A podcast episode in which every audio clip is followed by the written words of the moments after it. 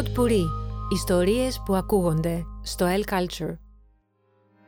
Γεια, είμαι Old Boy. Είναι το podcast «Η διπλή ζωή των ταινιών» από το El Culture και σε αυτό το podcast θα μιλήσουμε για το δρόμο της επανάστασης του Σαμέντες. Η εραστεχνική θεατρική παράσταση έχει μόλις τελειώσει. Τι απαιτήσεις να έχει κανείς από μη επαγγελματίες, πολύ περισσότερο όταν οι θεατές είναι κατά κύριο λόγο συγγενείς και φίλοι.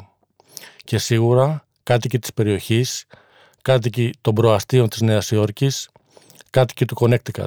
Όσο μικρές και αν ήταν οι απαιτήσεις, δεν εκπληρώνονται. Η παράσταση είναι εμφανώς κακή. Η April, που ταγωνιστούσε στην παράσταση, είχε από μικρή το όνειρο να γίνει ηθοποιός, η παράσταση της έδωσε ένα βήμα για να ζήσει τα όνειρά της. Ενήλικη ζωή, το μέρος που τα όνειρα γκρεμίζονται. Και για να γκρεμιστεί στα αλήθεια ένα όνειρο, πρέπει πρώτα να δοκιμαστεί στην πράξη. Ίσως δηλαδή, αν δεν υπήρχε αυτός ο θίασος, το όνειρο να έμενε ακόμη μέσα της σε κάποια χρόνια ζωντανό και να μην έπρεπε να συμβιβαστεί τώρα με την ιδέα ότι εφεξής, μόνη της αποστολή στη ζωή θα ήταν να είναι μητέρα δύο μικρών παιδιών, σύζυγος του Φρανκ και νοικοκυρά στο κουκλίστικο σπίτι τους στην Revolutionary Road στην οδό της Επανάστασης. Ο Φρανκ, που είδε την παράσταση και δεν ξέρει τι είναι προτιμότερο να της πει μετά από μια τέτοια πανολεθρία, πάει στα καμαρίνια να την πάρει. Ήταν να βγουν αμέσως μετά με το ζευγάρι των φίλων και γειτόνων τους, αλλά η April δεν έχει την παραμικρή διάθεση να βγει στον άλλο κόσμο. Τώρα το μόνο που θέλει είναι να κρυφτεί από τον κόσμο. Φεύγουν. Ο Σαμ Μέντες τους δείχνει να περπατάνε σε έναν άδειο διάδρομο, να περπατάνε προς το ίδιο σημείο ταυτόχρονα, αλλά όχι και μαζί. Δεν πάνε πλάι-πλάι, το βήμα τους δεν είναι συντονισμένο. Εκείνος προχωρά μπροστά και εκείνη ακολουθεί λίγο πίσω. Να περπατάνε κατ' εξαίρεση έτσι, επειδή το κλίμα είναι τεταμένο και αμήχανο. Να περπατάνε πια συνέχεια έτσι. Αποκλείεται πάντως να περπατούσαν έτσι από την αρχή της σχέσης τους. Θα σωθεί το πράγμα μεταξύ τους. Βρισκόμαστε το 1955, άρα σε μια εποχή που ακόμη είναι μάλλον περισσότερο πιθανό να σωθεί ο γάμος τους από το να μην σωθεί. Οπότε, μάλλον το βασικό επίδικο εδώ είναι αν θα σωθεί η σχέση τους ή αν θα πεθάνει εντός του σωσμένου γάμου. Στην επιστροφή θα αρχίσουν να καυγαδίζουν. Τώρα βρίσκονται αναγκαστικά πλάι-πλάι αφού γυρνάνε με το αυτοκίνητο. Ο καυγάς είναι μεγάλος, ο χώρος του αυτοκινήτου είναι ασφυκτικός και δεν μπορεί να τον χωρέσει. Ο Φρανκ σταματάει στην άκρη του δρόμου. Θα βγουν έξω. Ο καυγάς θα μεγαλώσει κι άλλο. Κάτι παραμένει ολοζώντανο μεταξύ τους για να θυμώνουν ακόμα τόσο ο ένας με τον άλλο, για να τους νοιάζει να καταλογίσουν ακόμα τόσο ο ένας τον άλλο. Εννοείται όμως ότι ταυτόχρονα συμβαίνει και κάτι εξαιρετικά επίφοβο μεταξύ τους. Κάτι πρέπει να αλλάξει. Η April νιώθει να την πνίγει η ζωή της, ο Φρανκ νιώθει να τον πνίγει η δουλειά του. Είναι υπάλληλος γραφείου σε μια μεγάλη εταιρεία που εμπορεύεται υπολογιστικές μηχανές, ένας ακόμα γραφειοκρατικός κρίκος σε μια απρόσωπη αλυσίδα, αποξενωμένος από το αντικείμενο της εργασίας του. Δεν κατασκευάζει τις μηχανές, δεν τις επιδιορθώνει, δεν τις πουλάει καν. Και επειδή η δουλειά που κάνουμε ή δεν κάνουμε είναι μεγάλο μέρος της ζωής που κάνουμε, ο Φρανκ, αντί να ακολουθήσει τα χνάρια του πατέρα του και να δουλέψει στην ίδια ακριβώς εταιρεία με εκείνον, θα ήθελε να είχε κάνει κάτι άλλο στη ζωή του. Ποτέ δεν ήξερε τι θα μπορούσε να είναι αυτό βέβαια. Όταν πριν 7 χρόνια είχε γνωρίσει την April, της είχε τάξει να ταξιδέψουν στο Παρίσι. Ζουν αλλιώς οι άνθρωποι εκεί, της είχε πει. Νιώθεις το κάθε τι εκεί, υπάρχει αλήθεια εκεί. Να λοιπόν η ευκαιρία τους.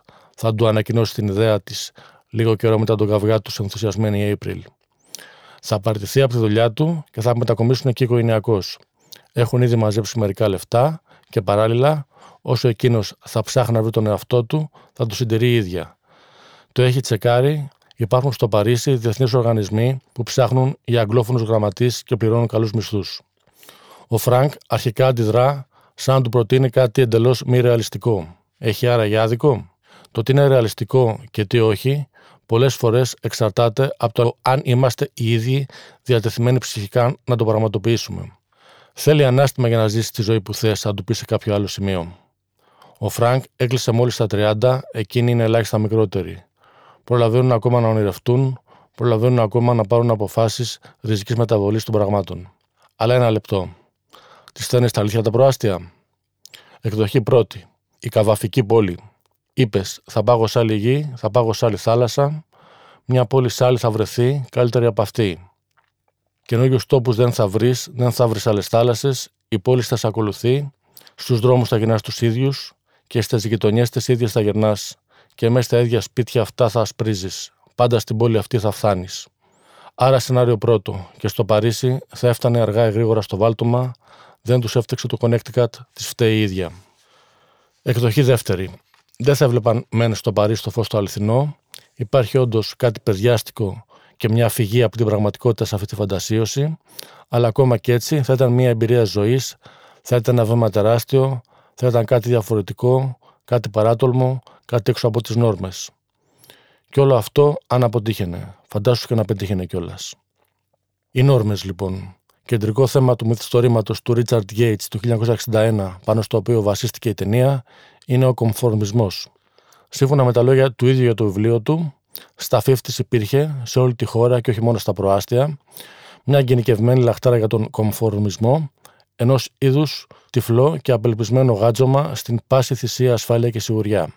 Από την άλλη εκ των υστέρων δεν μπορούμε παρά να δούμε και την άλλη πλευρά του λόφου, ότι δηλαδή εκείνη την εποχή ήταν τέτοια οικονομική άνθηση που ένα μεσαίο τέλεχο μιας επιχείρησης μπορούσε να διατηρήσει μόνο με το δικό του μισθό, σπίτι στα προάστια και οικογένεια με δύο παιδιά. Ο Μέντες εικονοποιεί τον κομφορμισμό με τους εκατοντάδες παρόμοια αντιμένους λευκούς άντρες, με τα κουστούμια και τις γραβάτες τους να βγάζουν στολές, που παίρνουν κάθε πρωί το τρένο και πάνε από το Connecticut στη Νέα Υόρκη για να δουλέψουν.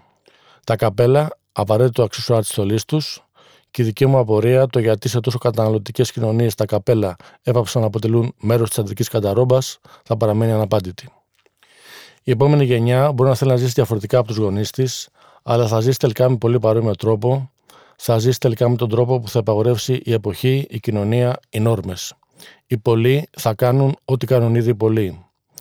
Η νόρμα έχει τους τρόπους της να σε εγκλωβίσεις στι δαγκάνες της. Το βιβλίο περιγράφει ιδανικά αυτή τη μετάβαση, αυτή τη μετάβαση από την πλήρη εσωτερικευμένη άρνηση στην αποδοχή και το καλωσόρισμα της νόρμας, αυτή τη μετάβαση από το «δεν είμαι αυτός εγώ» στο «αυτός είμαι εγώ». Ο ένας αυτός και ο άλλος δεν είναι απαραίτητα διαφορετικοί στην εκκίνησή τους.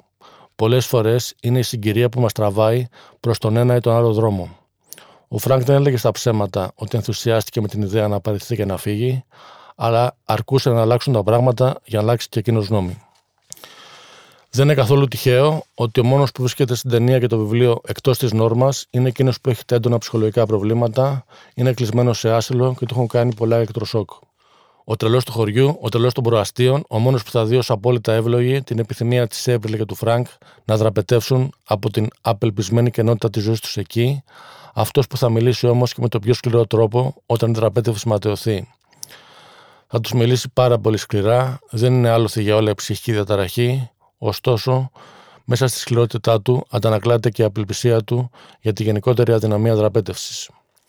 Μπορεί στην ταινία να βλέπουμε τη σχέση του Φρανκ και της Έπριλ να κλονίζεται έντονα, αλλά το πρόβλημα δεν είναι το μεταξύ τους. Το πρόβλημα από αλλού προέρχεται και σκάει στο μεταξύ τους.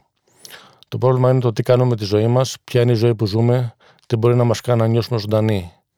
Δεν είναι ότι έχουν πάψει να έλκονται ένας από τον άλλο και να αγαπούν ένας τον άλλο. Δεν είναι ότι έχουν βαλτώσει για μεταξύ τους λόγους. Είναι ότι σε έχει πάρει το ρεύμα των πραγμάτων και τώρα βρίσκονται σε ένα σταυροδρόμι επειδή εκείνη καταλαβαίνει ότι αν δεν αντιδράσει τώρα δεν θα αντιδράσει ποτέ. Όλοι ξέρουν ποια είναι η αλήθεια όσο καιρό και ζουν μακριά της. Κανείς δεν ξεχνά την αλήθεια. Απλά οι άνθρωποι μαθαίνουν να λένε καλύτερα ψέματα στους άλλους και στον εαυτό τους. Κάποτε ζούσαμε με έξω την αλήθεια, θα του πει η April. Έχει μάλλον ιδεολογικοποιήσει υπερβολικά το τι είναι ο άντρας της, το τι είναι η ίδια, το τι είδε κάποτε σε εκείνον, το τι είδε κάποτε σε αυτό το ζευγάρι, το τι είδε ως προοπτική τους στα πολυνιάτα τους. Η βασική της τελικά ανάγκη είναι να είναι οι δυο τους διαφορετικοί. Να νιώσουν τα πράγματα που ζουν, να ζουν. Αυτό είναι το Παρίσι για την April. Αυτή η εξιδανικευμένη αερολογία που της είχε πει όταν την είχε γνωρίσει ο Φρανκ. Να πάμε στο Παρίσι για να έχεις χρόνο να δεις τι θέλεις να κάνεις και να βρεις τον εαυτό σου. Και αν ο Φρανκ όντως τον βρήκε, αν ο Φρανκ που δεν ήθελε να γίνει σαν τον πατέρα του, όντως τώρα βρίσκει τον εαυτό του και διαπιστώνει ότι δεν είναι σαν τον πατέρα του, το όνομα του οποίου δεν είχε καν ακουστά το μεγάλο αφεντικό της εταιρείας, αλλά ότι εκείνος είναι πολύ πιο ικανός από τον πατέρα του και το μεγάλο αφεντικό του κάνει τεμενάδες για να τον κρατήσει στη δουλειά και μάλιστα με προαγωγή. Και αν ο Φρανκ είναι όντως εντελώς υλικό των προαστίων, τα πράγματα δεν πήγαν καλά για τον Φρανκ και την April. Τα πράγματα πήγαν αναμφίβολα τραγικά. Μπορεί να υπάρξει κάποια παρηγοριά μέσα σε όλο αυτό; μόνο μία ίσως. Ότι δεν θα καταντήσουν ποτέ σαν τον κύριο και την κυρία Givings. Ο Yates τελειώνει το μυθιστόρημά του με αυτή την εικόνα και ο Μέντες με τον σεναριογράφο του Justin Hay στην κρατούν, μολονότι αφορά δύο δευτερεύοντες χαρακτήρες, ακριβώς επειδή η σύλληψη του Yates είναι αστοργηματική. Η κυρία Givings λέει και λέει και λέει στον άντρα της και εκείνος της γνέφει, καθώς ακούει πια μόνο μια καλοδεχούμενη εκοφαντική θάλασσα σιωπής. Είχε κλείσει το ακουστικό του. Η ταινία γυρίστηκε το 2008 και ο Σαμ Μέντες είχε μιλήσει τότε για το πόσο παράξενο του ήταν να σκηνοθετεί τη δική του σύζυγο, την Kate Winslet, σε αυτή τη ζωφερή ιστορία της σχέσης ενός παντρεμένου ζευγαριού που καταραίει νικημένη από τον κομφορμισμό. Στη διάρκεια όλης της καριέρας του, τόσο πριν όσο και μετά, ο Μέντες κοινά ταινίες ανατριετία τουλάχιστον και όλες τους είναι μεγάλων φιλοδοξιών. Μοναδική εξαίρεση ήταν το 2009, όταν αμέσως μετά την οδό της Επανάστασης, ο Μέντες γύρισε τη λιγότερο φαντεζή και φιλοδοξή ταινία του, το Away We Go, σαν να είχε ανάγκη να κυματογραφήσει ένα ζευγάρι που αγαπιέται και μόνο, ένα ζευγάρι που τα πράγματα του πάνε καλά και μόνο. Το 2010 ανακοινώθηκε ο χωρισμός του Μέντες με την Kate Winslet. Το μόνο που μπορείς να προσάψεις στην εξαιρετική ταινία του Μέντες είναι ότι το μυθιστόρημα του 1961 του Richard Yates είναι ακόμη σημαντικότερο και ακόμη βαθύτερο. Α κλείσουμε λοιπόν με ένα απόσπασμα από το βιβλίο. Η ικανότητά μας να μετράμε και να κατανέμουμε το χρόνο αποτελεί μια σχεδόν ατελείωτη πηγή παρηγοριάς. Συγχρονίστε τα ρολόγια σας στις 6, λέει ο λοχαγός πεζικού, και κάθε ένας από τους υπολοχαγούς του, ευθυγραμμίζοντας δύο μικρούς δείκτες, βρίσκει ένα σύντομο καταφύγιο από τον φόβο, την ώρα που τόνοι βαρέως πυροβολικού σφυρίζουν πάνω από το κεφάλι του. Το καντράν του ρολογιού του γεννά, έστω για πολύ λίγο, μια αυταπάτη προσωπικού ελέγχου. Ωραία είναι σαν να λέει, καθώς κοιτάζει με τάξη πάνω από τις τρίχες και τις φλέβες καθενός από τους τρομακτικά εύθραυστου καρπούς. Μέχρι τώρα όλα συμβαίνουν στην ώρα τους. Φοβάμαι ότι τα ραντεβού μου είναι εντελώς κλεισμένα μέχρι το τέλος του μήνα, λέει το μεγάλο στέλεχος, ακουμπώντας με απόλαυση το ακουστικό στο μάγουλό του, καθώς ξεφυλίζει την ατζέντα του. Τα μάτια του και το στόμα του προδίδουν εκείνη την ώρα μια αίσθηση βαθιάς σιγουριάς. Οι γεμάτε σελίδε της ατζέντας αποδεικνύουν πως τίποτα το απρόβλεπτο, καμιά συμφορά από σύμπτωση από μοίρα, δεν μπορεί να το χτυπήσει μέχρι το τέλος του μήνα. Κάθε πιθανή καταστροφή έχει κρατηθεί σε απόσταση, ακόμη και ο θάνατος θα πρέπει να περιμένει. Τα ραντεβού του είναι απολύτως κλεισμένα. Αυτή η ψευδέστηση ελέγχου του χρόνου, αυτή η ψευδέστηση ελέγχου των πραγμάτων, ίσως μόνο στην τέχνη ο χρόνος μπορεί να ελεγχθεί και να εξημερωθεί κάπως σε ένα μεγάλο βιβλίο όπως είναι ο Δρόμος Επανάστασης, σε μια πολύ σημαντική ταινία όπως είναι ο Δρόμος Επανάστασης.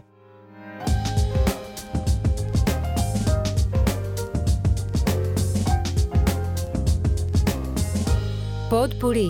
Ιστορίες που ακούγονται στο El Culture.